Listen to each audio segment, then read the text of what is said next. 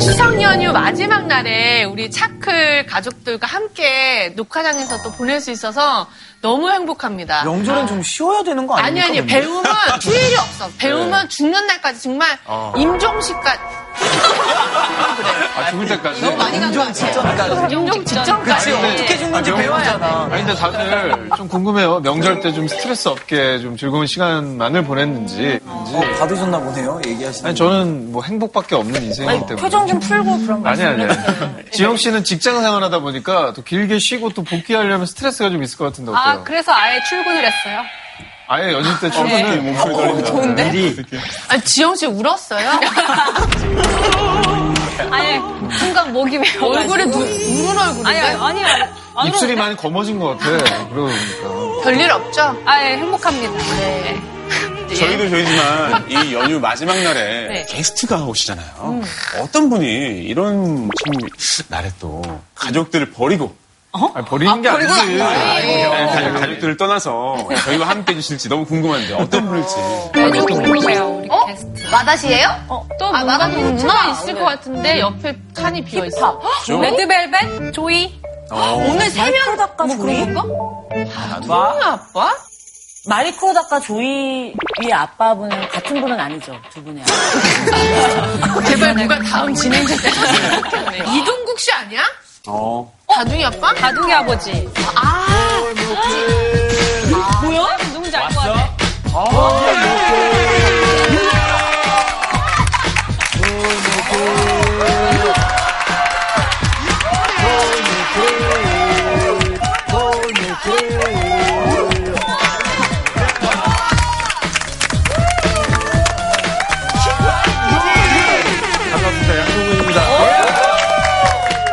그 뭐 시작 전에 살- 살짝 먼저 감사를 좀 드려야 될 게 있었는데. 저한테요? 네. 제가 어, 녹화 전에 정말 마음이 무겁고 몸이 너무 무거운 상태였어요. 그래서 네. 큰일 났다. 오늘 녹화 정말 오늘 망했다. 망.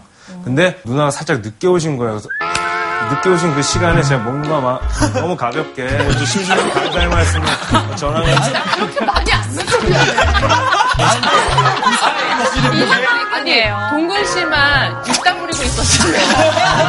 아무도 모르는 거 아니에요, 지금. 아니, 그래서 너무 감사해갖고. 왜냐면 제가 예, 예. 진짜 몸과 마음이 무거웠어요. 기억나요? 나 옛날에 우리 동근 씨 결혼하기 전에, 동근 씨 결혼하기 전에. 어, 그만 얘기해요. 제가 그거 그건 저는 그 얘기가 아, 제 친구가 또 친해요. 제 친구가 또 친해요. 그때 뭐 인사, 인사 자주 드렸죠. 이렇게 또. 네. 그래서 너무 오랜만에 뵀는데 그동안 또 활발하게 또 뭐, 뭐 김치도 하시고 뭐 되게 여러 가지 하시는 모습을 보는데 또 이 프로그램에 나오셔갖고 팍 입담 팍 해서 그뿐만 아니고 여러분들 여기서 막팍 하는 모습. 아, 나 여기 나가야겠다 해서 오늘 왔습니다. 아니,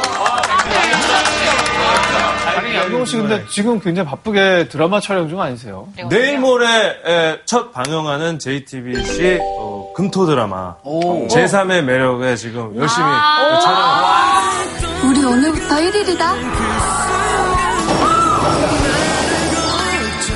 애교 부리면 죽인다 했지?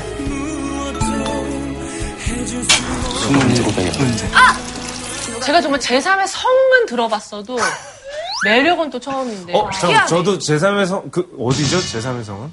네? 어디 있는 성이죠? 제3의 어디 계신 거죠, 지금? 아, 지금 제3의 성이 저를 만나봤어요. 양동호 씨 너무 반갑고요. 네, 반갑습니다. 과연 어떤 공통점이 저 있었을까요? 힌트들에서. 아, 마이크로닷. 아, 저 친구 첫 번째 정규 앨범에 제가 참여를 해가지고 뭐 친해져서 이렇게 나온 것 같고요. 오랜 친구. 그 조이는 저희 딸내미 이름이 또 네, 조이. 맞아요. 그렇습니다. 또 이제 제가 자식이 또 셋. 처자식의 멍에를 메고 이제 가정을 배워가고 있는 특히 육아 여기에 집중했으면 이 멘탈 붕괴됩니다. 그럼 오늘 멘탈 붕괴를 피해서 지금 육아를 피해서 오신 거예요, 혹시? 뭐 육아를 피해서라기보다는 어, 더 양질의 육아를 하기 위해서 양질의 육아를 하기 위해서는 뭐 저의 멘탈이 또 견고를 크게 잘 잡고 있어야 되지 않겠습니까? 그래서 자리에 일단 모셔서 다음 주에 또 진행을 해보죠. 자, 오늘은 뭐 살짝 좀 다르게 저희가 주제 공개를 해볼까 하는데요. 실은 얼마 전에 제작진이 저에게 문자를 보내서 네. 저희가 또 거기에 또 미션을 수행하는 게 아, 있었거든요. 그쵸. 예. 맞아요. 있었죠. 저희가 사진을 보내드렸는데 저희가 보낸 사진부터 한번 보도록 하죠. 아닐 때는. 어, 뭐야. 제 아내와 함께 제가 얼마 전에 되게. 가고 싶었던 경기에 이제 관람을 함께 아내랑 하면서 제작진이 보낸 키워드를 딱 듣는 순간 나는 아 이 사진을 보내야 오, 돼. 진짜? 근데 그게 느껴지는 사진이에요. 저 다음은 누구 사진이죠? 제 사진이에요. 기숙이? 어, 저는 이때가 너무 그래요. 어떤 느낌이냐면은 아침에 딱 일어났어요. 시간이 좀 일러. 근데 너무 개운해. 그럴 때가 그때, 있어요, 근데? 그때 딱 밖을 나갔는데 햇빛이 막 이렇게 막 나를 비춰. 왜 우리 아파트 그럼 다니죠? 완전 땡땡이. 어, 거기야. 나는 한 번도 못 봤는데, 이런 거를. 아침에 안 일어나니까. 아침에 일어나세요. 아, 어, 이거 뭐지? 아, 접니다. 오빠 이때가 제일 그랬어요? 도전할 때 저는 좀 그런 것 같아요. 네, 도전. 저 최근에, 뭐에 도전한 거예요? 최근에 제가 스탠드업 코미디에 도전을 하고 있는데, 오, 그치, 그치. 좀 아드레날린도 쭉쭉 돌고. 난 딘딘 궁금하다. 착한 연예인이에요. 아, 근데 진짜 저게 언제였냐면, 제가 부산에서 행사를 갔는데, 그때 약간 저분들이 진짜, 미쳤어. 왜 이렇게까지 나한테 미쳤지? 싶을 정도로 너무 해주는데, 제가 그때 더 열심히 살아야겠다를 저 때 느껴가지고, 저 때 굉장히. 맞아. 어, 저희 딸인데 저희 침대에서 그냥 애 끌어안고 뒹굴뒹굴하는 순간이에요. 역시 부모는 비슷하구나. 맞아, 부모는 맞아. 저런 데서 그냥 저 거시기 한것 너무 같아요. 이뻐. 눈빛 네, 봐요. 너무 막 꿀 떨어진다. 좋아 보이는데. 저 때가 제일 거시기 하죠.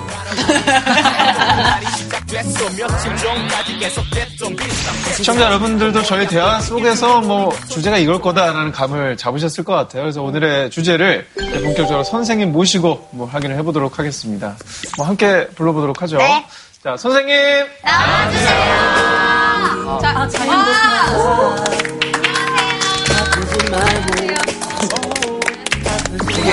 행복하게, 인상이 되게 행복하네요. 어, 정말로. 네, 오늘 여러분과 함께 행복에 대해서 좀 깊이 있게 공부해 볼 그런 시간을 갖게 돼서 영광이고 굉장히 행복합니다. 제가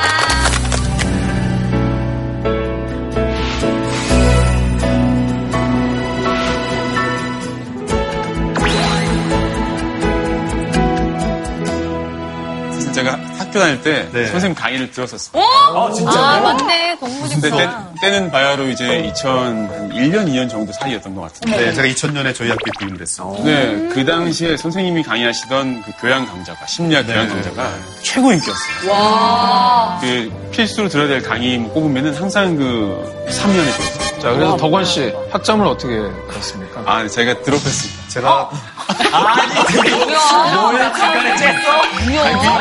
너무나 수강생이 많아서 길쭉한 강의실이었는데 선생님 얼굴이 약간 그 면봉만하게 보이는 정도 수준이었어요. 그래서 아예 드랍해버렸군요. 네, 그러다 보니까 수업 집중이 좀 약간 안 돼서 제 부족함을 깨닫고 제가 돌아가서 기록을 한번 이렇게 아, 대박. 괜히 얘기했나. 행복에 대해서 사실 우리가 다 이렇게 관심이 많잖아요. 또 내가 행복해지고 싶은 마음도 있고 그런데 또 한편으로는 제가 아까 사진에서도 이렇게 봤는데 사랑하는 사람하고 야구장에 갔을 때 딸하고 같이 마주보면서 웃을 때 혹은 새벽 아침에 어디를 산책할 때 굉장히 많은 상황에서 우리가 행복을 느낄 수 있는데 행복이 무엇인가요? 이렇게 물어보게 되면 사실 우리가 대답을 잘 못하는 일들이 이제 벌어집니다. 네, 오늘은 행복이 과연 무엇인지를 한번 깊게 생각해보는 그리고 그런 과정에서 아 이렇게 하면 행복해질 수 있구나라고 하는 깨달음이 좀 자연스럽게 오는 이제 그런 시간을 좀 가져보려고 합니다. 선생님, 근데 선생님은 그러면 항상 행복하십니까? 아니면. 네, 이제 그런 질문이 사실은 좀 우리가 바꾸고 싶은 오늘 이 차이나는 클래스에서 아, 늘 가장 잘못된 질문을 그런 제가 질문인데 항상 고마워요. 사실 연구하는 것과 그대로 사는 건 사실 별개일 수는 있거든요. 본격적으로 한번 네, 네. 시작을 해볼까요? 네. 지수 1위가 부탄 아니었나요? 부탄? 도대체 이거의 1이 뭐고 이거의 10이 뭔지를 모르는데 기준을. 돈으로 행복을 살 수는 있네요. 배우자라도 친밀하지 않으면 그냥 사는 게 지옥이지. 저는 행복해요. 근데 이런 질문 처음 받아보시죠, 저. 네, 전혀 학교에서 들어보지 못한 개인적인 바람은 수업이 끝나고 오늘 선생님이 행복하셨으면 좋겠네요.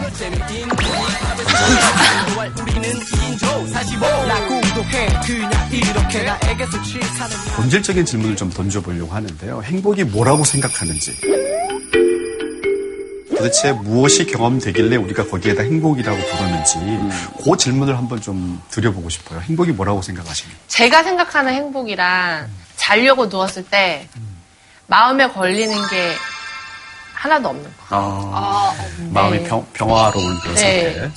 또 뭐 한 분 정도 더. 저는 오히려 이런 것 같아요. 약간 설레이는 감정을 느끼거나 갑자기 미소가 지어지는 약간 이런 상황들이 되게 행복하다고 느끼는 것 같아요. 네. 양동근 씨는요? 저런 질문을 던져본 적이 없는 것 같아서 계속 생각 중이에요. 뭐, 뭐지? 하고 지금 좀 생각 중이에요. 좀 걸리, 사실. 양동근 씨의 반응이 제일 맞는 것 같아요. 우리가 한 번도 행복 자체가 무엇인가에 대해서는 고민을 잘 하지를 않는 것 같아요. 이럴 때 행복하다라는 얘기는 많이 하지만 말로 언어로 표현하게 되면은 아 이게 뭐지라는 고민을 하게 되는 게 우리의 이제 현실인데 왜 우리- 우리가 그런 행복에 대해서 잘 아는 것 같으면서도 모르게 되는지 그 이야기를 하기 위해서 조금 도발적일 수 있는 한 번도 던져보지 않은 질문을 이제 던져보려고 합니다. 우리가 한자로 행복이란 말을 쓰는데 이게 과연 좋은 이름일까? 이게 우연이라는 행이고 복이라는 복 이렇게 얘기하는데 그러니까 우연한 복이라는 뜻이라는 거죠. 저게 한자 뜻이. 그렇죠. 이 글자 그대로 얘기하게 되면 내가 일상에서 경험할 수 있는 게 아닌 뭐 그런 게 생기는 거를 이 한자는 얘기를 하고 있는데 우연한 건 아닌 것 같아요. 그러다 보니까 이 한자는 행복 자체가 아니고 그 행복을 가져오는 상황을 얘기하잖아요. 이 말로부터는 행복이 무엇인지를 우리가 파악하기가 쉽지가 않아요. 그러니까 세계에서 행복을 뜻하는 단어들을 보게 되면 우연히 좋은 일이 생기는 사건들을 주로 얘기를 하고 있어요. 그 이유는 왜냐면은 옛날에는 지금처럼 우리가 우리의 삶을 설계하거나 예측하거나 바꿀 수가 없었죠. 그러니까 자연재해에 우리가 취약하고요. 질병에도 취약하고 이러다 보니까 운 좋게 내가 살아남는 것, 운 좋게 내가 병에 걸리지 않는 것, 아무 일도 벌어지지 않는 것이 너무 중요했기 때문에 그런 것들을 소위 행복이라는 단어 속에 포함시켜 놓은 겁니다. 그러다 보니까 이 단어 자체가 외적인 걸 강조하다 보니까 아 행복이 뭐지 하게 되면 알 것 같으면서도 모르는 상황이 되고 행복 자체를 이야기하기보다 행복하게 만들어주는 사건들만 나열하는 이제 이런 일이 우리에게 좀 생겼다라는 얘기를 이제 하고 싶은 겁니다. 제가 몇 가지 이제 감정 상태를 말씀드릴 텐데요. 이 감정이 우리가 경험하는 행복일까 한번 yes no로 한번 답을 해보시면 좋을 것 같아요. 네. 뭔가 좀 신나고 즐거운 경험. 이건 행복일까요, 아닐까요? 행복해요. 행복. 이건 행복하죠. 네. 네. 뭔가 이렇게 집중하고 있을 때. 어, 너무 행복해요. 몰입했을 때 몰입감을 주는 너무 좋아. 저도 좋아요. 거는 너무 좋아요. 저, 저런 때는 사실 행복감이라기보다는 그런 생각이나 감정은 그냥 싹 없는 것 같고 그냥 몰두만 하고 있는 그래서 그, 아, 너무 좋다라는 마음으로 이런 걸 하, 하진 않았던 거 같아요. 스트레스? 그쪽에 오히려 가깝지 않을까. 아. 뭔가 에너지를 여기 집중해서 굉장히 좋은 있다. 말씀 하셨어요. 그러니까 이렇게 관심을 가지고 뭔가에 집중하고 있을 때는 사실 내가 행복하다라는 것 자체를 인식하지 못하는 거죠. 하나만 더 해볼게요. 영감 어, 완전 영감을 최고죠. 그렇죠. 왜 뭔가 떠올랐을 때. 필요해요. 최고. 느끼게 되죠. 우리가 행복에 대해서 행복의 본질을 생각할 때 뭔가 좀 신나고 즐거운 것만을 생각하는데 사실은 뭔가에 관심을 가지고 집중하고 있을 때 비록 내가 내가 행복하구나라는 생각을 못하고 있- 못하는 그런 상태 혹은 뭔가의 영감을 받은 상태 이런 것들도 사실은 행복의 중요한 요소인데 우리가 행복을 즐겁고 신나는 것으로만 좁게 정의를 하다 보니까 내가 또 행복이라는 감정을 또 느껴야 된다라는 그런 숙제를 안고 살아가는 그런 모습을 우리가 많이 보인다라는 겁니다. 저 사진을 보니까 양동근 씨 아이의 이름도 들어가 있는 단어가 있는데 어, 그렇네. 혹시 그런 의도로 아이의 이름을 붙이신 거예요? 그렇습니다. 사실 저도 행복한 거, 내가 기쁜 것은 정말 내가 좋아하는 거, 내가 기쁜 막 즐거운 상태에만 있을 때만 아, 행복한 거라고 생각했었어요. 근데 이제 미국에 갔을 때 현지 분이 이제 그 조이, 기쁨이라는 단어를 재해석해서 이렇게 말씀을 해주시는데 그것은 내가 막 좋을 때만이 조이가 아니고 울 지경에 있는 그런 순간에도 뭔가 그 안에서도 뭔가 기쁨을 느낄 수 있는 그것이 진정한 기쁨일까? 라는 접근을 하게 됐어요. 그래서 조이라고 짓게 된 것이죠. 네. 네. 말씀하신 내용 중에 그 말로 표현하기는 어려운데 뭔가 뭔가 계속 이렇게 말씀하시잖아요. 네. 그러니까 여러 가지가 있는 그런 모습인데도 우리가 행복을 너무 좁게 정의하다 보니까 오히려 우리가 행복을 추구하는데 방해가 되는 것 같다라는 얘기를 이제 하고 싶었던 거고요. 근데 심리학자들이 이 행복의 본질을 파악하는 방법을 한번 소개해 보려고 하는데요. 다양한 긍정적인 감정과 다양한 부정적인 감정을 측정한 다음에 이 비율이 한 개인에게 어떻게 돼 있느냐. 부정적인 나쁜 감정보다도 좋은 감정들을 더 많이 경험하면 경험할수록 그걸 더 행복하다라고 정의를 지금 내리고 있는 거죠. 스펙트럼이 넓다는 뜻이고 색채가 다양하다는 뜻으로 그렇죠. 받아들여지네요. 예.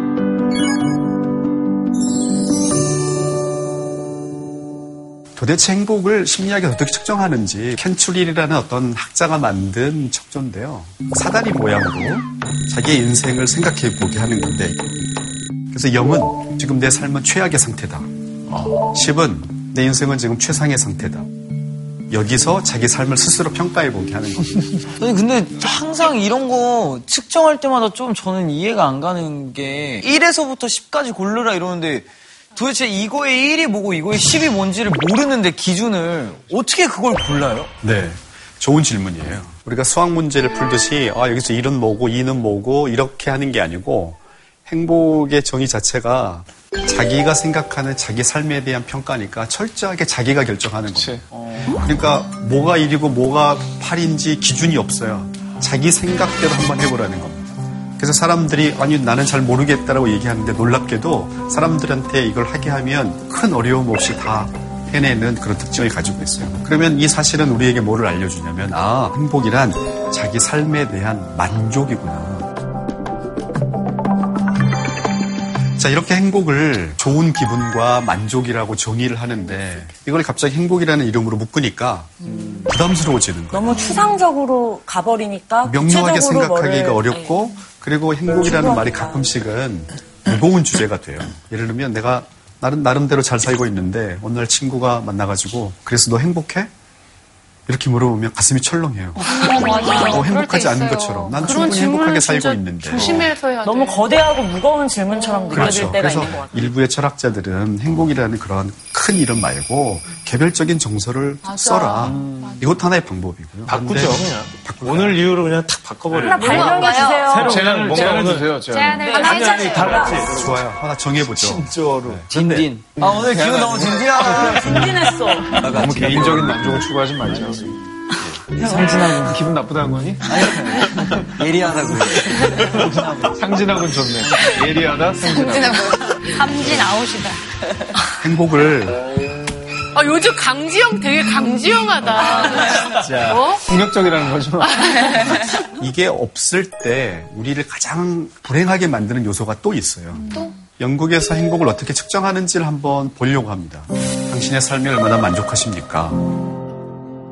좋은 기분과 나쁜 기분을 물어보기 위해서 나쁜 기분으로는 걱정, 좋은 감정으로는 행복이라는 감정을 이렇게 했어요. 재미있게도 영국에서 하나를 더 물어봐요. 뭘 물어볼까요? 어제 입금이 됐습니까? 건강이나 그 컨디션에 대해서 물어볼 것 같아요. 얼마나 나아졌냐? 발전? 어제 키스를 했습니다. 사, 이걸 물어봅니다. 아, 같이. 가치라고 돼 있지만 넓게 해석하면은 의미, 자기 삶의 의미 와 목적을 느끼고 있는 의미 없다라고 느낄 때가 아주 우리가 불행을 느낄 때이거든요. 허무할 때. 그렇지 않습니까? 이런 상황이 아, 의미 없다. 아이고. 인간의 행복에서 빼놓을 수 없는 부분이 이 부분이기 때문에 그것까지 측정하는 게 행복을 완전하게 정의하고 측정하는 거다. 선생님 말씀 들으니까 어, 이 세상에 행복한 사람들이 많았으면 좋겠다요라고 그동안 우리가 많이 이야기를 해왔는데 사실은 우리가 행복을 어떻게 좀 어, 너무 정해놓지 않았을까? 우리가 아, 소소한 사람들이 느끼는 이 소수 감정들도 소중하게 좀 생각을 해야 될 것 같다는 네. 생각이 드네요. 네. 아, 아주 정확하게 지금 머리 오늘 독수리 오영재 헬멧이에요. 너무 이뻐. 이거 어, 다른 말을 바꿔서 행복합니다.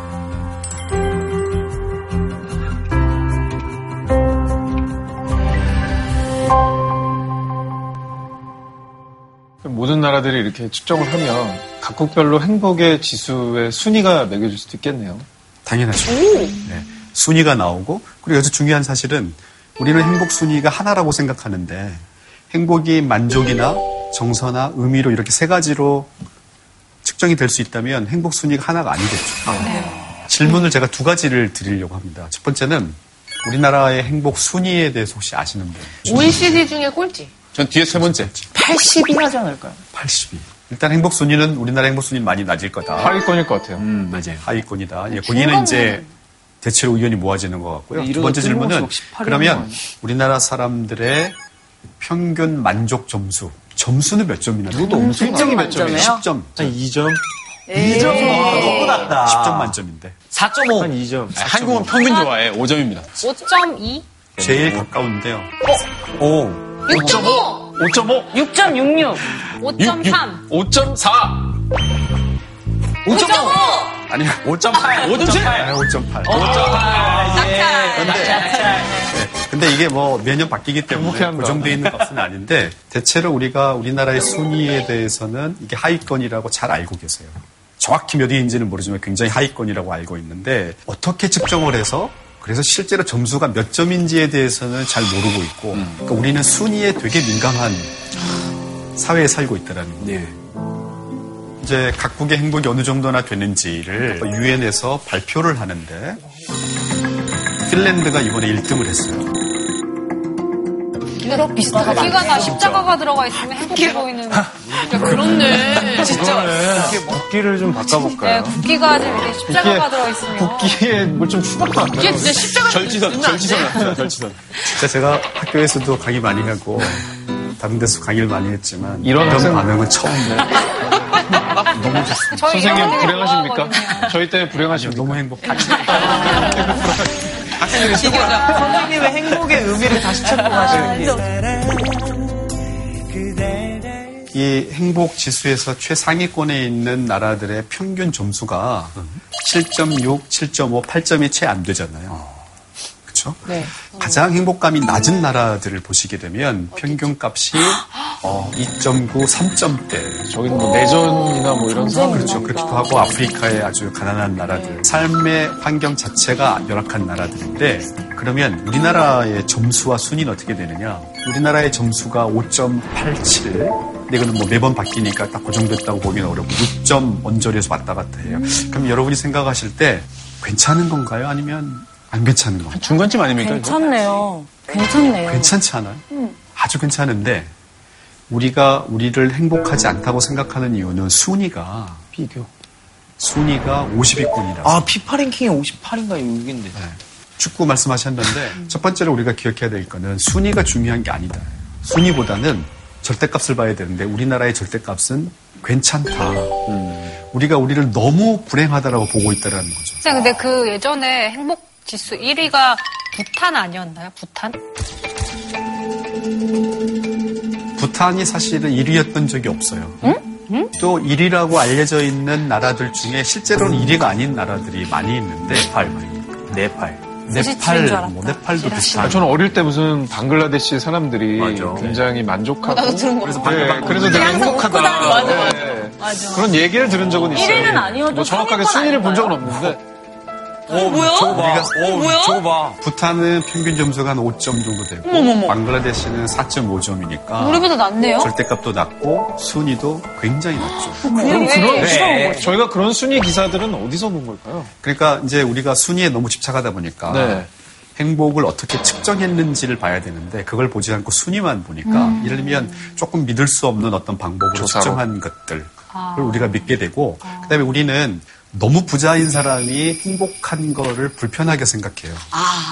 조금 가난한 사람이나 가난한 국가가 행복했으면 좋겠다는 바람이 있으니까 부탄이나 방글라데시 같은 나라가 행복했으면 좋겠고 행복하다라는 소식이 들려오면 그거를 확 믿는 거죠. 근데 사실은 그렇진 않아요. 근데 우리는 우리가 행복해지자라고 얘기하면서 가장 행복에 방해되는 방법으로 메시지를 전하는 거죠. 우리가 50위권이다. 이래서 되겠느냐. 그런데 이게 만성적인 패턴이 되면 마치 우리 올림픽 예선전 하다 보면은 우리가 경우의 수를 따지잖아요. 그러면서 우리가 자력으로는 이제 나갈 수 없다. 내 행복이 일종의 경우의 수를 따져야 되는 나한테 있는 게 아니라. 다른 사람한테 있는 거예요. 그래서 주도권을 뺏기는. 그렇죠. 그러면 이제 계속해서 나왔던 질문이 도대체 또한 국가의 행복을 결정하는 요인들은 뭘까라는 질문을 던지지 않을 수가 없어요. 제일 문화. 중요하게 생각하는 GDP. 사회 안전망.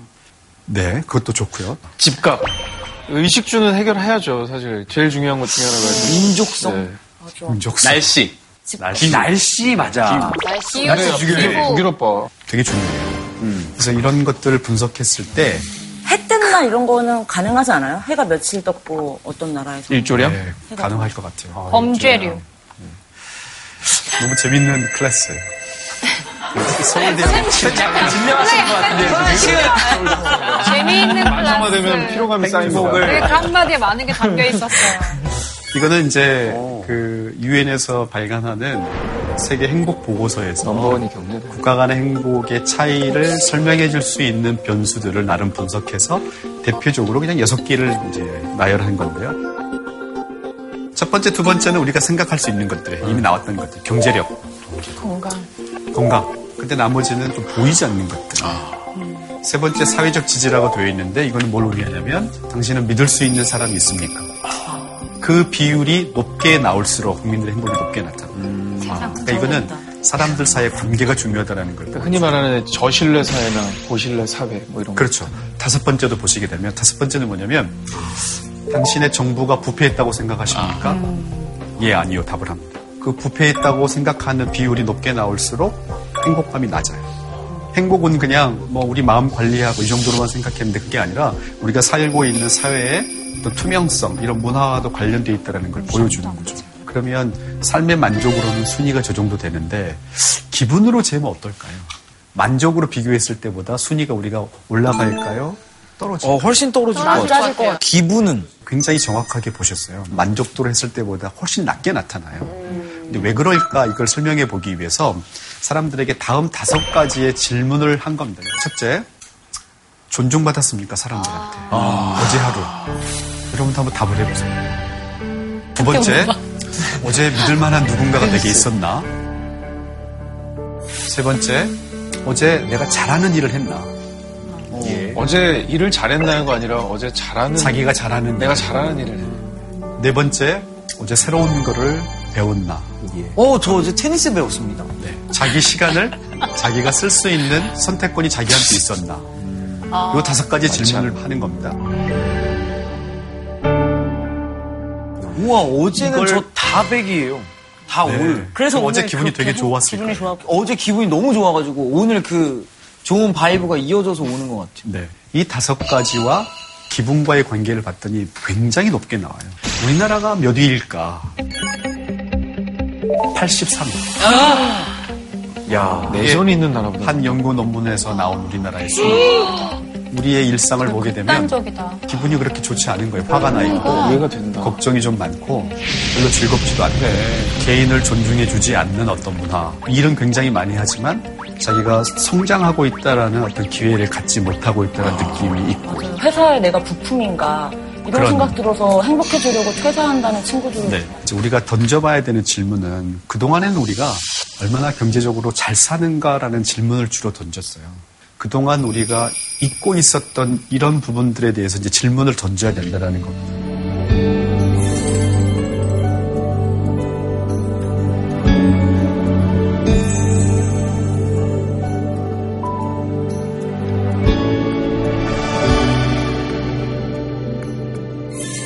씨는 저 다섯 가지 질문 중에 어제 어떤 하루를 보내셨는지 궁금합니다. 나름 저런 부분에 있어서 만족을 하는 것 같아요. 근데 그 와이프가 애 셋을 키우다 보니까 저 목록을 봤을 때 충족되는 게 거의 없는 것 같다는 생각이 확 들어서 그 너무 좀 걱정이 육아에 대해서 한 말씀만 드리려고 하는데요.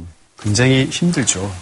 그 실제로 아이를 돌보고 있을 때 즐거움을 재게 되면은 굉장히 낮게 나타나요.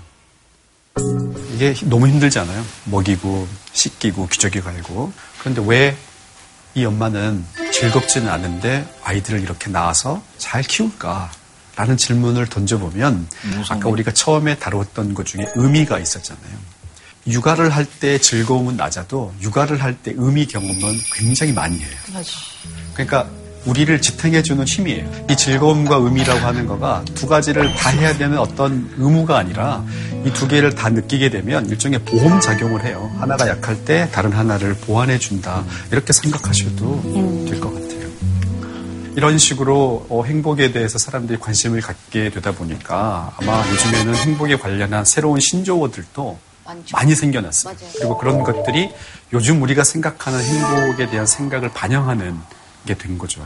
이제 진경이 누나는 여기서 아는 게 하나밖에 없을 것 같아. 왜 누나를? 진경이 누나 진짜 이거 몰라. 소확행은 소소하고 확실한 행복. 오. 어, 물론은 이따 좀 이따 얘기할게요. 네, 좀 이따 얘기해요. 다음에? 동근 씨 언제기지 저거. 다 아세요? 아, 다 몰랐는데 최근에 소확행이란 뜻을 알았고 아, 나머지는 정확한 뜻은 모르는 것 같아요. 욜로, 욜로가 뭐냐면 너는 한 번만 산다 이거지. 인생 인생 한 번 사는 인생 확 지르고 살자. 행복회로 같은 경우에는 제가 예전에 가상화폐 투자했을 때 행복회로를 많이 돌렸어요. 많이 돌렸네. 이렇게 하면 행복해질 거다. 행복회로 그 만약에 제가 그 돈이 생기면은 아 이 돈으로 내가 뭘 할 거야. 자기 취미. 이걸로 뭘 할 거야 하면서 막 행복회로를 회로를 막 돌리는 거야? 어 가열차게 아, 막 돌려서 행복회로가 때. 결국 터져서 제 어, 가상화폐로 터져. 저는 요즘 테니스 소확행으로 테니스를 꼽습니다. 왜냐하면 제가 아침에 진짜 못 일어나는 성격인데 오늘 촬영 전에도 제가 아침에 이- 저 자발적으로 8시에 딱 일어나서 씻고 테니스를 치러 가는 그 길이 너무 행복한 거예요. 그 이 칠 때 이 땀나고 이게 너무 행복한 거예요. 알겠어요. 언제 시작했다고요? 어제요. 너무 자세가 나달이라고. 다음 주에 난할 거야 돼. 야 이틀 이틀 간 것도 없어져. 욜로와 좀 반대되는 표현도 있어요. 덜 유행한 말이지만 요도. 요도? You only live once인데 live를 die로 바꿔. 다이, 아. You only die once. 어차피 죽는데 이름을 남기고 죽자라고 하는 약간 반대 성향이에요. 그래서 욜로가 나쁘다라는 게 아니고 욜로도 있지만 우리 안에는 동시에 요도적인 성향이 있으니까 그렇죠. 이 두개의 균형을 맞추는 없는 것도 사람도 있나요? 필요할 것 같아요. 선생님은 욜로족이세요? 요도족이세요? 아무래도 요도 쪽인 것 같은. 그럴 거라고 사람들이 생각을 하죠. 예를 들면 오상진 씨 같은 경우도 이거 완전 요도지. 야, 왜, 왜, 왜? 아, 형은 막, 남의 요도를 모욕하지 마. 아, 형이 요도 라이프를 저는. 인간 요로. 논리적으로 생각해 보면은 꼭 하나 짚고 넘어가야 할 문제가 있는데요. 만약에 내 행복이라는 게 어떤 유전적인 요소에 의해서 만약에 많이 결정돼 있다면 소확행을 한다 하더라도 별로 소용없지 않을까. 이런 생각을 할 수도 있다라는 거죠. 지금 태어날 때부터 행복이 결정돼 있는 거예요? 그건 아닌데 어떤 사람은 특별한 게 없어도 기분이 늘 좋은 사람이 있고 어떤 사람은 별로 기분 좋지 않은 사람이 있잖아요. 호르몬 분비가 또 다를 수 있으니까. 그런 요인도 있을 수도 있고. 기본적인 잘 무드라는 게 있죠, 사람에게. 그렇죠. 그거를 이제 set point라고 얘기해요. 기본적인 수준, 미리 정해져 있는 수준이라고 얘기를 하는데, 네. 아 이거는 억울하다. 네. 이렇게 할 수도 있잖아요. 이제 그러면 유전 말고 또 다른 차이들은 뭐가 있는지 이제 이런 주제로 한번 넘어가 보려고 합니다. 굉장히 유명하지만 악명 높은 우리의 행복에 영향을 주는 요소들을 크게 세 그룹으로 나눠봅니다. 수많은 요소들이 있지만 그 첫 번째 요소는 뭐냐? 유전적인 요인. 두 번째는 뭐냐? 우리가 살고 있는 내 삶의 어떤 조건들이죠. 수입이라든지 우리가 살고 있는 곳의 무슨 날씨라든지 이런 외적인 것들을 다 묶어가지고 하나의 요인으로 묶어보고 또 하나는 우리 마음이죠. 내가 어떤 마음을 품고 사느냐, 어떤 습관을 가지고 사느냐 이렇게 세 개로 나눠서 이 세 개가 행복에 기여하는 정도를 숫자로 표시를 해본 겁니다. 한 개인의 행복의 50%는 유전이 결정하고 40%는 본인 노력에 의해서 결정이 되고 10%만이 환경적인 요인이다. 이 그래프를 만든 학자의 의도와는 상관없이 어떻게 우리가 해석하고 있냐면 아, 한 개인의 행복의 절반은 유전이다. 그러니까 별로 할 게 없다. 이렇게 해석하기도 하고 40%나 본인이 결정하니까 본인이 할 수 있다. 이렇게 해석하기도 하는데 이게 원래 이 연구 결과는 전혀 관계가 없는 오역이기 때문에 잘못된 해석인데 이걸 우리가 어느 한쪽으로든 사용을 하는 거죠. 그래서 이걸 좀 바로잡을 필요가 있겠다. 예를 들면 키 큰 아버지 밑에서 태어난 아이의 키가 키 작은 아이 아버지 밑에서 태어난 아이의 키보다 클 수 있다라는 것만 의미하지 한 개인의 키가 얼마만큼 클 수 있느냐 오고 클 수 없느냐를 얘기하는 개념은 아니라는 거죠. 가능성에 대해서 얘기하는 거지 결정되어 있는 것이 아니다라는 말씀을 그렇게 해석하셔도 돼요. 유전율이라는 개념이 있어요. 갈수록 좀 어려우실 수 있는데. 너무 안 행복해 요즘. 괜찮아요? 유전율이라고 하는 개념은 한 특성이, 한 특성이 유전에 의해서 설명되는 정도이고 그것은 전부 개인차에 관한 거예요. 근데 우리가 관심 있는 거는 내 행복 점수가 얼마나 올라갈 거냐, 변화 가능성이잖아요. 유전율과 변화 가능성은 관계가 없는 개념이에요.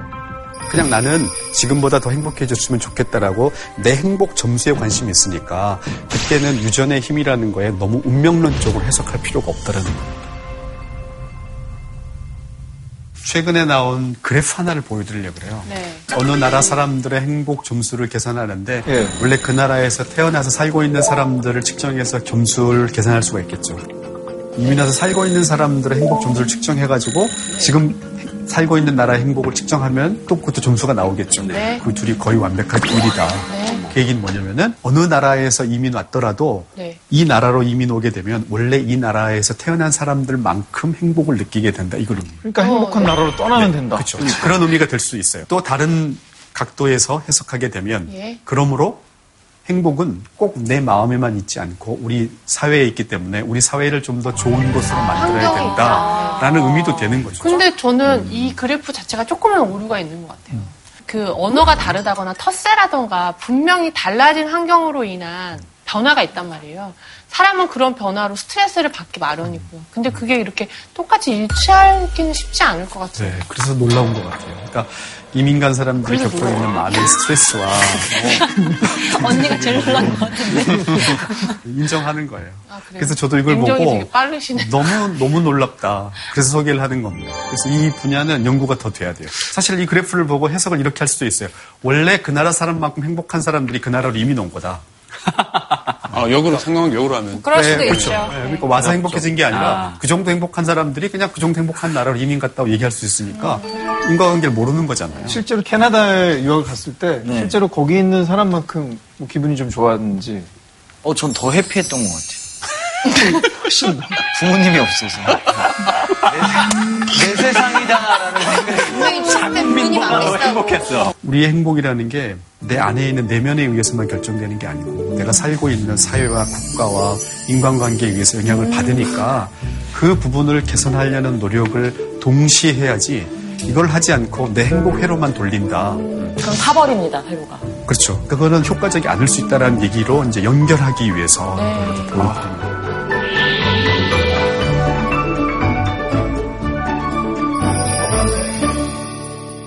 우리가 어떻게 하면 조금 더 행복해질 수 있는지 얘기를 하기 위해서 여러분들이 이 방송 하시기 전에 각자 행복 그 검사를 좀 해보셨죠? 네. 아, 맞아. Clap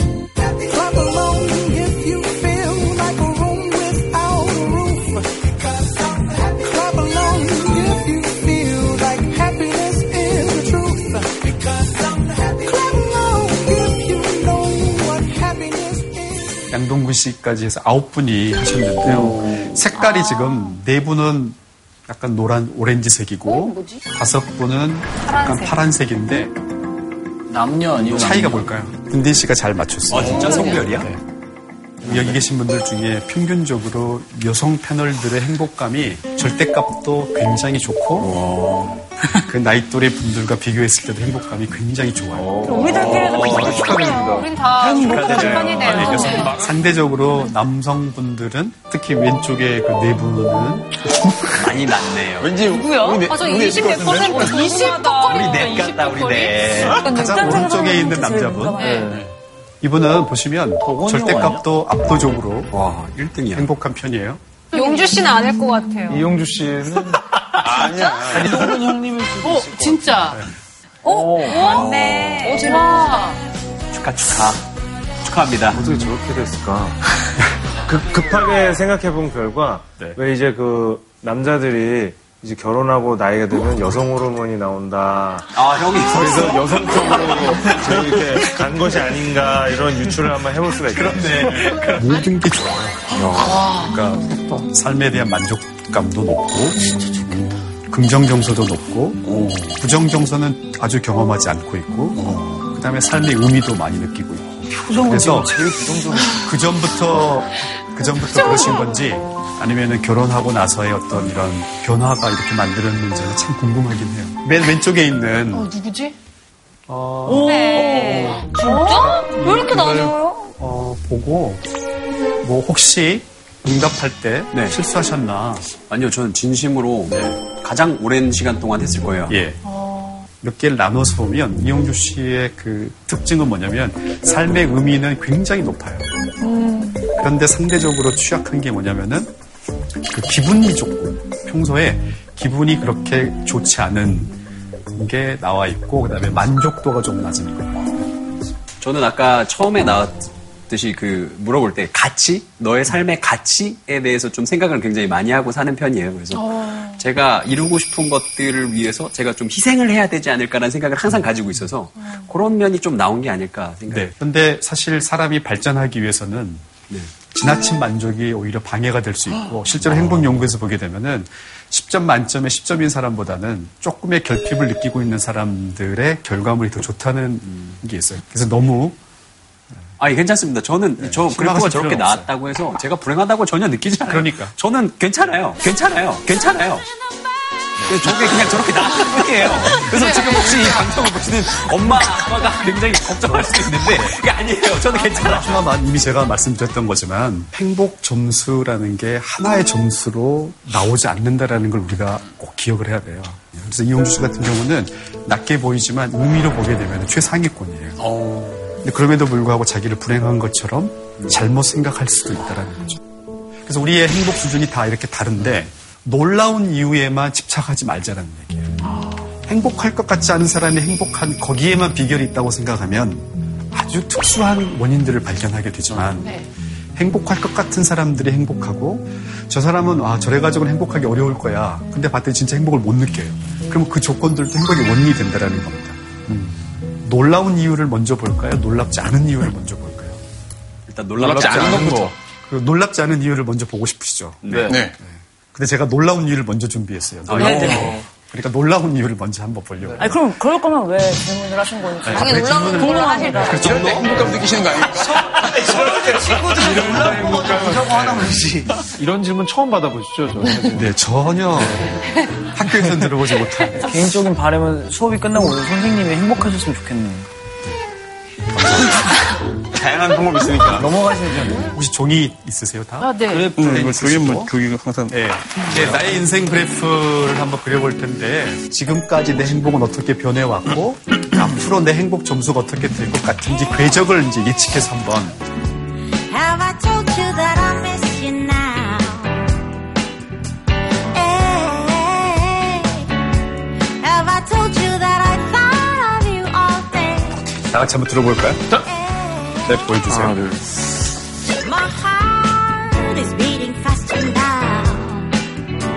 Hey, 되게 재밌는 패턴들이 있는데 최소윤 재밌는 패턴인가요? 씨하고 최숙 씨는 올라가다가 나이가 들면은 감소할 거다. 근데 대부분의 분들은 나이가 들어가면은 계속해서 올라갈 거다. 나이가 들면 왜 행복감이 떨어질 거라고 예상하는지 나중에 점점 나이 들면서 몸이 아파지면서 같은 자극에 더 짜증 섞인 그런 리액션을 하게 되진 않을까라는 걱정 그리고 내 주변 친구들과 관계들을 잃어가는 나날들이 않지 않을까라는 상상 때문에 그런 앞날을 예상하게 되는 것 같아요. 행복할 것 같지 않다라고 우리가 생각하는 사람들이 여러 부류의 사람들이 있을 수 있잖아요. 근데 그 중에 한 부류가 나이가 많은 사람들이에요. 몸이 약해지고 따라서 내가 좋아하는 걸 못할 수 있고 질병에 걸리고 경제적으로도 빈곤해질 가능성이 있고 그래서 학생들에게 나이와 행복의 관계를 그려보게 하면 되게 이런 패턴으로 그립니다. 나이가 들면 오히려 떨어질 거다. 근데 놀라운 반전은 뭐냐면 실제로 조사를 해보면 이 그래프처럼. U자형 커브를 반대를 반대요. 보여요. 지금 보이신 것과. 그래서 나이가 많이 들어가면 들어갈수록 평균 행복감이 올라가는 패턴을 보여요. 어느 나라나 다 어느 나라나 대개 이런 패턴을 보입니다. 그래서 나이 드신 분들이 우리의 예상과는 달리 행복감이 높은 이유를 설명하는 여러 가지 해석들 중에 가장 우리가 한번 주목해 봐야 할 이론이 뭐냐면은 나이가 들면 시간이 얼마 남지 않았다는 생각을 명확하게 하면서 살아요. 너무 슬프잖아요, 그게. 그게 젊을 때는 슬픈 것처럼 느껴지는데 자기의 시간이 얼마 남지 않았다라는 생각을 하는 사람의 이런 심리적인 이런 시스템과 시간이 무한히 있을 거다라고 생각하는 사람들의 심리 시스템이 굉장히 달라서 시간이 얼마 남지 않았다라고 생각하면 뭐에 집중하냐면 일단 현재에 집중을 해요. 미래에 대해서 무슨 계획을 세우는 일들이 크게 의미가 없어져요. 그 다음에 뭐가 나타나냐면은 만나는 사람들의 수가 줄어요.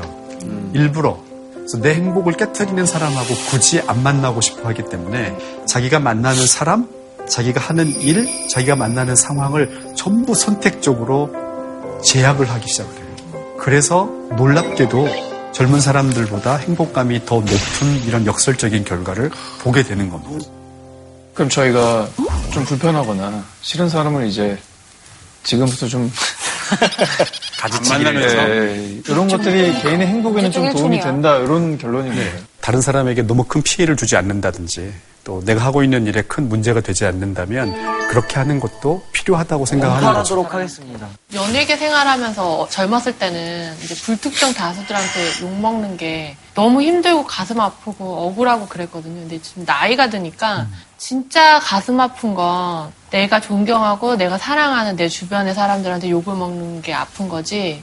나를 잘 모르는 사람들이 함부로 말하는 거에 대해서 그렇게 가슴 아플 필요가 없다라는 생각이 들면서 좀 좋아졌거든요. 그렇죠. 지금 말씀하신 것 중에 진짜 사랑하는 사람에게 욕먹는 거는 가슴 아프다. 그게 우리 행복에 굉장히 중요한 부분이에요. 예상한 부분들이죠. 행복이 중요한 게 뭘까 그러면 우리의 경험으로 얘기할 수 있어요. 우리 행복에 중요한 것들이 뭐가 있을까요? 소속감, 소속감, 좋은 관- 관계, 관계. 와이프. 지금 요거는 안정감. 한마디로 묶을 수 있는 거잖아요. 소속감, 관계, 뭐 와이프 다 관계니까 이거 묶고 또 뭐가 있을까요? 뭐 경제적인 경제적인 거? 있고. 잘할 수 있는 일, 좋아하는 일. 그렇죠. 자기가 좋아하는 일을 하거나 굉장히 중요한 것들이잖아요. 근데 사람들은 행복의 비법이 뭘까요?라고 물어보면서 지금 이런 것들을 기대하는 게 아니라 내가 모르고 있었던 마음의 비법. 마음의 비법도 중요하지만 지금 우리가 이미 알고 있는 것들에 집중할 필요가 있다. 그 중에 돈을 좀 보려고 그래요. 돈과 행복의 관계에 대해서 이제 퀴즈를 내려고 하는데요. 돈이 많아지면 우리의 행복이 첫 번째는 계속 올라간다. 돈이 많아지면 떨어진다. 세 번째, 돈과 행복은 아무런 관계가 없다. 돈이 증가하면 어느 정도까지 증가하다가 그 이상 돈이 많아지면 오히려 불행해진다. 마지막은 돈이 많아지면 증가하다가 어느 수준부터는 크게 변하지 않고 일정하게 유지된다. 5번. 번, 나번. 4번, 4번. 3번. 3번. 5번. 4번. 1번, 1번. 강동구 참표. 그냥 2번. 돈이 최고다. 2번은 없고요. 3번. 4번. 5번. 네. 제가 알고 있는 연구들의 기초에서 확실하게 답이 아닌 것들 먼저 지워볼게요. 답 아니고. 어? 5번, 4번 아니야? 저 2번이나 4번은 되게 우리의 바램일 가능성이 있어요. 돈 없는 사람들의 바램. 3번도 스토리는 우리에게 업- 아주 매력적이죠. 돈과 행복은 아무런 관계가 없다. 그러나 현실과는 안 맞는 얘기예요. 그러면 가장 연구 결과에 부합하는 거는 사람 없어요. 1번과 5번. 1번과 5번인데 특히 1번에 맞는 거는 자기 삶에 대한 만족감. 기분도 되게 많이 영향 줄것 같은데. 근데 기분은 5번하고 비슷해요. 그래서 돈이 너무 없다가 돈이 많아지면 일상의 기분이 좋은데 돈이 어느 순간 됐을 때 계속해서 기분이 좋아지는 건 아니고 그때부터는 아까 말씀드렸지만 사람들이 나를 존중해 주는지 아무 의미 없는 거죠. 아, 내가 진짜 의미 있는 일을 하고 있는지 이런 것들이 중요하지 돈 자체는 그렇게 중요해지질 않아요. 학술적으로 보게 되면 유명한 이스털린 역설이라는 이제 이 현상으로부터 시작이 돼요.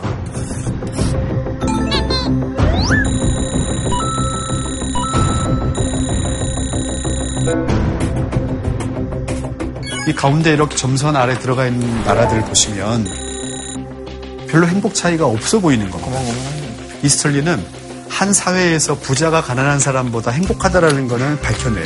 근데 부자 국가의 국민들이 가난한 국가의 국민들보다 행복하지 않다라는 거는 안 맞는 서로 안 맞는 얘기잖아요. 그래서 역설이라고 부른 겁니다. 그러면서 이제 사람들이 받아들이게 된 생각이 돈이 인간을 행복하게 만드는 건 아니다라는 생각이었고 이게 유행하게 돼요. 그런데 이때만 해도 이, 이 그래프에 보시면은 나라들이 몇 개가 없어요. 행복에 관심이 별로 없었기 때문에 행복을 측정한 나라들 데이터가 별로 없는 겁니다. 근데 그 이후에 굉장히 많은 데이터들이 여러 나라에서 수집이 되면서 보시면 왼쪽 아래에서 오른쪽 위로 올라가는 배열이 돼 있잖아요.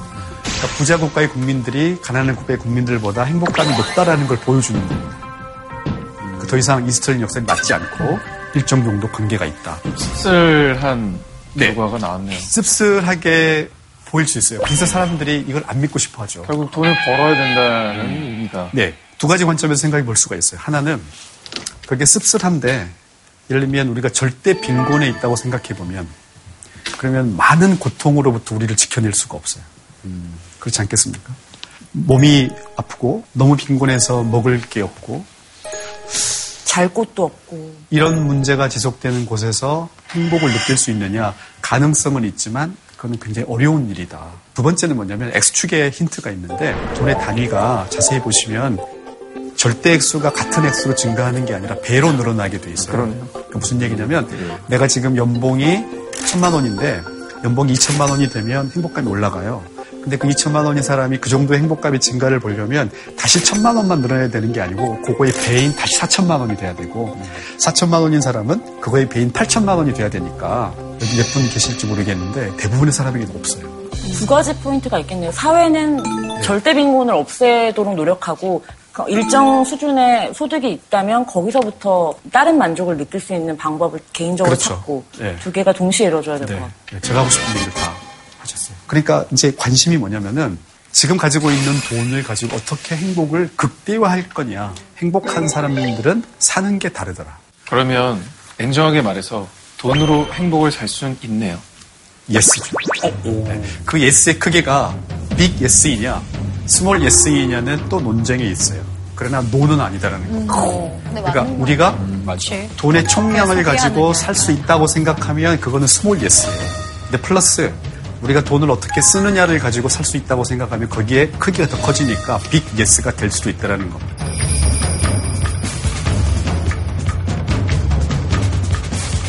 그럼 뭐를 사면 좋을까? 첫 번째는 뭐냐면 소유물만 사지 말고 경험을 산다. 여행. 아, 그래, 여행이나 뭐 체험 같은 거. 그렇죠, 그렇죠. 느끼고 체험하고 그래서 그것이 내 추억이 되고 그런 경험들로부터 만들어내는 거. 경험을 사라. 두 번째는 시간을 어떻게 사죠? 시간을 산다는 게 뭘까? 시간은 네. 어디서 팔질 않잖아요. 예, 예. 그다음 시간은 유한하고 지나간 시간도 살 수는 없죠. 네. 그렇죠. 다른 사람한테 시키는 다른 거예요. 사람들과 함께 좋은 시간을 보낸다. 아사 도움 같은 거 부탁하듯이 좀 더 효율적인 방법으로 그걸 비용을 내서 해결할 수 있는 거. 지금 그 덕원 씨나 우리 강지영 아나운서가 다른 사람에게 부탁한다. 내 돈을 주고. 이게 시간을 사는 일종의 아웃소싱 하는 겁니다. 시간을 산다는 거에 그런 의미가 들어간다는 거죠. 그러면 어떤 사람들은 오해하세요. 그거는 돈 많은 사람들이나 할 수 있는 사치 아니냐. 같은 소득 수준에 있는 사람들끼리 비교를 해본 겁니다.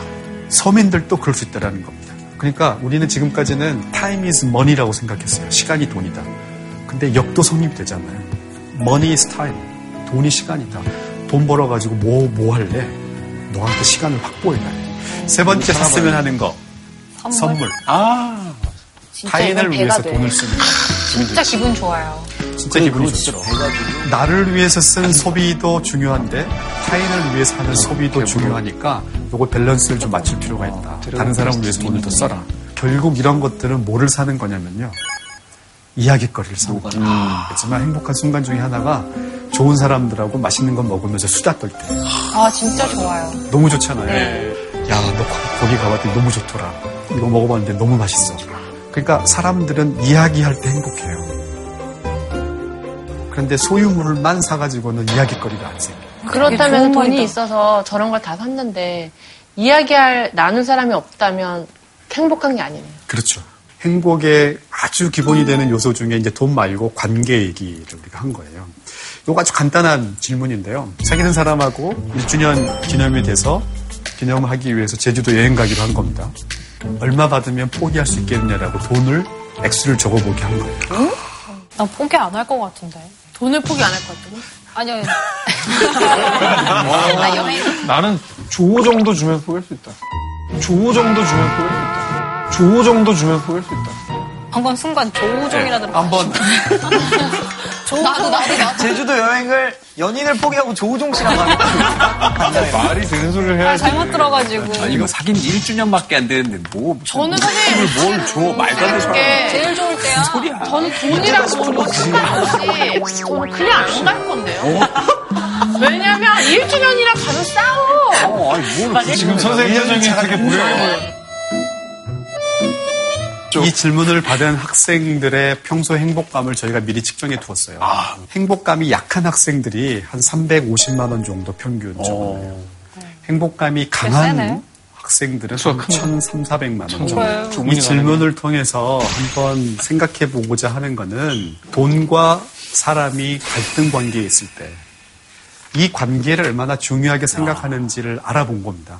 그러면 행복한 사람들이 관계에다가 조금 더 가치를 행복하지 않은 사람에 비해서 두는 것처럼 보인다라는 거예요. 자, 이, 이 연구 결과는 2015년도에 우리나라에서 지역사회 건강조사라 그래서 어, 성인들 한 13만 명을 조사를 한 겁니다. 중년 이상의 사람들을 대상으로 이 사람들의 월 수입과 행복 관계를 보시면 남자나 여자나 월 수입이 늘어날수록 행복감이 올라가죠.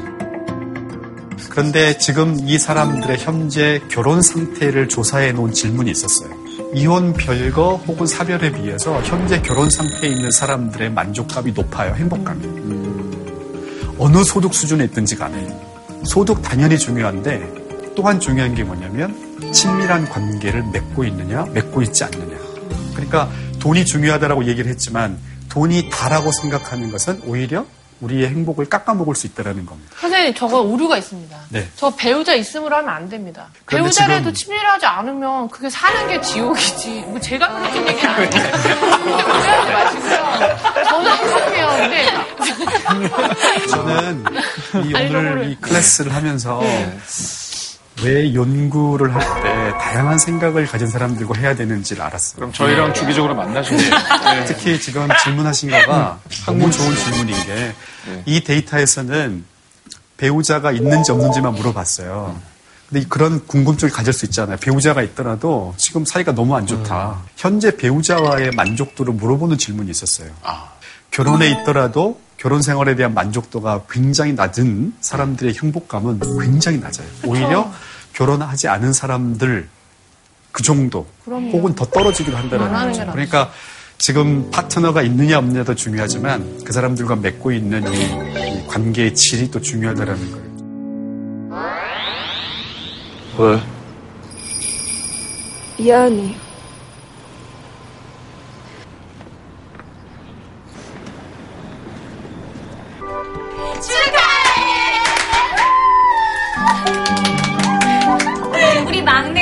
1주년 축하해!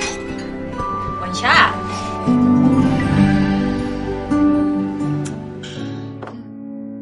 관계가 중요하다라는 거죠. 자, 그런데 어, 최근 들어서 우리 주변에서 이런 케이스들 많이 가슴 아픈 케이스들 봐요. 간병하는 분들이 이게 삶이 너무 고통스러우니까 끔찍한 일들이 벌어집니다. 근데 이 이야기를 제가 왜 드리냐면 아파도 행복할 수 있다. 병에 걸려도 행복할 수 있다. 이런 어떤 신화를 가지고 있어요. 그리고 오히려 뭔가 병이 발생하면은 이게 네가 행복해지기 위한 어떤 신의 뜻이다. 사실 우리 인간의 행복을 연구해 보면 신체적인 고통이 인간의 행복에 절대적으로 큰 영향을 미칩니다. 아프지 않아야 돼요. 건강이 중요해요. 세 번째였어요. 건강해야 된다. 그래서 행복해지기 위해서 교수님 뭘 하면 좋습니까? 라고 저에게 개인적으로 조언을 구한다면 저는 개인적으로 운동이라고 얘기합니다. 몸을 써라요. 몸을 써서 몸의 에너지를 받고 몸이 건강하게 되면 행복으로 갈 가능성들이 굉장히 높아진다. 마음에만 있다고 제발 생각해서 내 라이프 스타일들은 그대로 두고 마음만 관리하려고 노력하지 말아라. 이런 얘기를 좀 하고 싶어요. 영국에서 왜 어떤 남자들이 성인병에 많이 걸리는지, 예. 누가 취약한지, 이런 걸 보기 위해서 그 지역의 중년 남자들을 대상으로 한 30년 동안 추적 조사를 했어요. 네. 그래가지고 건강하게 살기 위해서 필요한 그 삶의 습관들을 보니까 우리가 알고 있는 것들이에요. 운동한다, 규칙적으로. 식단 관리한다. 적당히 음주한다. 그 다음에 담배는 피우지 않는다. 어, 그 다음에 체중 관리한다. 근데 그 연구가 뭘 밝혀냈냐면 이거를 30년 동안 꾸준히 지킨 사람들이 몇 퍼센트인가를 계산해 본 겁니다. 한 2천 명이 참여를 했는데 그 연구에 몇 퍼센트가 지켰을까요? 상위 1%. 한 30%? 1%. 상위 1%. 1%만 그걸 지키더라는 거예요. 그러니까 건강하게 사는 비법, 우리가 지금 다섯 개 얘기했는데 이거 우리가 알고 있는 것들이에요. 근데 문제는 그거를 지키는 사람들이 생각보다 없더라. 이게 사실은 우리 행복의 굉장히 중요한 부분. 내가 보니까 어, 나는 이미 잘 살고 있네. 내가 중요하게 생각했던 것들을 잘 따르고 있구나라는 느낌을 주는 게 필요하지. 어, 내가 모르는 게 너무 많아. 행복은 공부해야 돼. 이게 아니라는 거죠. 사실은 내 일상 속에 이미 들어가 있구나. 내가 일상을 잘 살면 그게 곧 행복이구나라는 생각을 공유하고 싶어서 이렇게 강의를 하게 됐어요.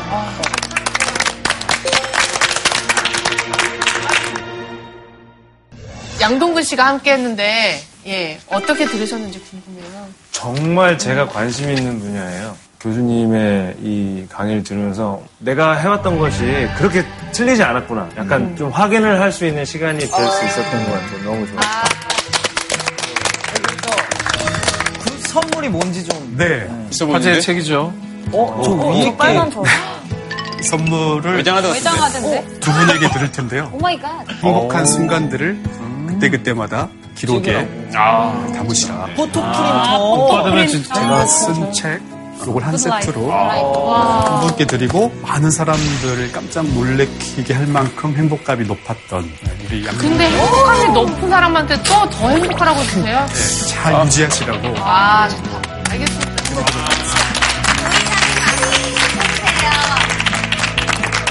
나중에 아이랑 사진 찍어서 보내주세요. 네, 저희 선물이 아직도 끝난 게 아니라고 합니다. 어? 네, 우리 양동근 씨께서 우리를 또 행복하게 해줄 수 있는 좋은 음악 선물.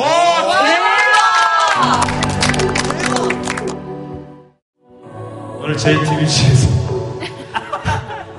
차이나는 클래스 아 오늘 정말 명강의 그리고 함께 배운 학생이라고 해도 되나요? 우리 같은 학생들 고생하셨습니다. 안녕히 돌아가시라고 going home 할게요. 예. I going home, going home, going home. 집으로, 집으로, 집으로. 내 차를 타고 going home. Hey, hey. I going home, going. 어, 집 같네요, 진짜 여기가. 집으로, 집으로 돌아가. 내 차를 타고 집으로 go. 치열했던 그 스위치를 끄고 그 잔소리마저도 행복이 되는 그곳.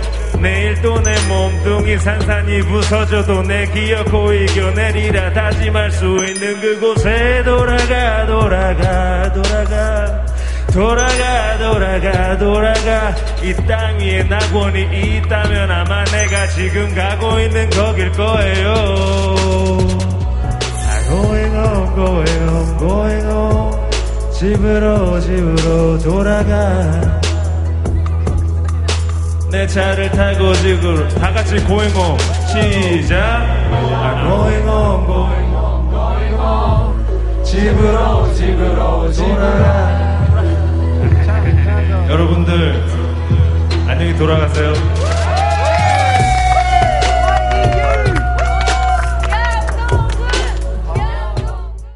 가깝지만 가보지 못했던 유라시아의 고고학 여행을 할 것 같습니다. 저는 고고학자이고요. 강민욱입니다. 반갑습니다. 사실 그 금속 탐지기가 있어요. 탐지 봉도 있고 도와주시는 사람은 저밖에 없어요. 아니 근데 일단은 다음 수업으로 꼭 어, 여러분들 경주 가시면은 신라의 금관이고요. 황금 보검이에요. 이거는 명품 중의 명품이에요. 그런데 말입니다. 저거는 전혀 우리나라에서 만든 것이 아닙니다. 아닙니다. 수입품이네. 어, 사실은 오랑캐들이 만든 그쪽 유물이니까 어? 어머 마을도 없어요. 농사도 안 지어요. 글자도 몰라요. 예. 이집트, 메소포타미아, 인더스, 중국 전 세계의 문명들을 움직였었던 특별한 기술들을 가지고 있었어요. 뭐가 나올지 가 너무 궁금하거든요. 무덤을 파고 들어가는 순간 전 유라시아로 펼쳐지는 고대사의 네트워크 여러분과 함께 하고자 합니다. 유라시아 여행은 또 우리가 꿈이거든요. 어, 맞아, 맞아. 너무 잘 된 거죠. JTBC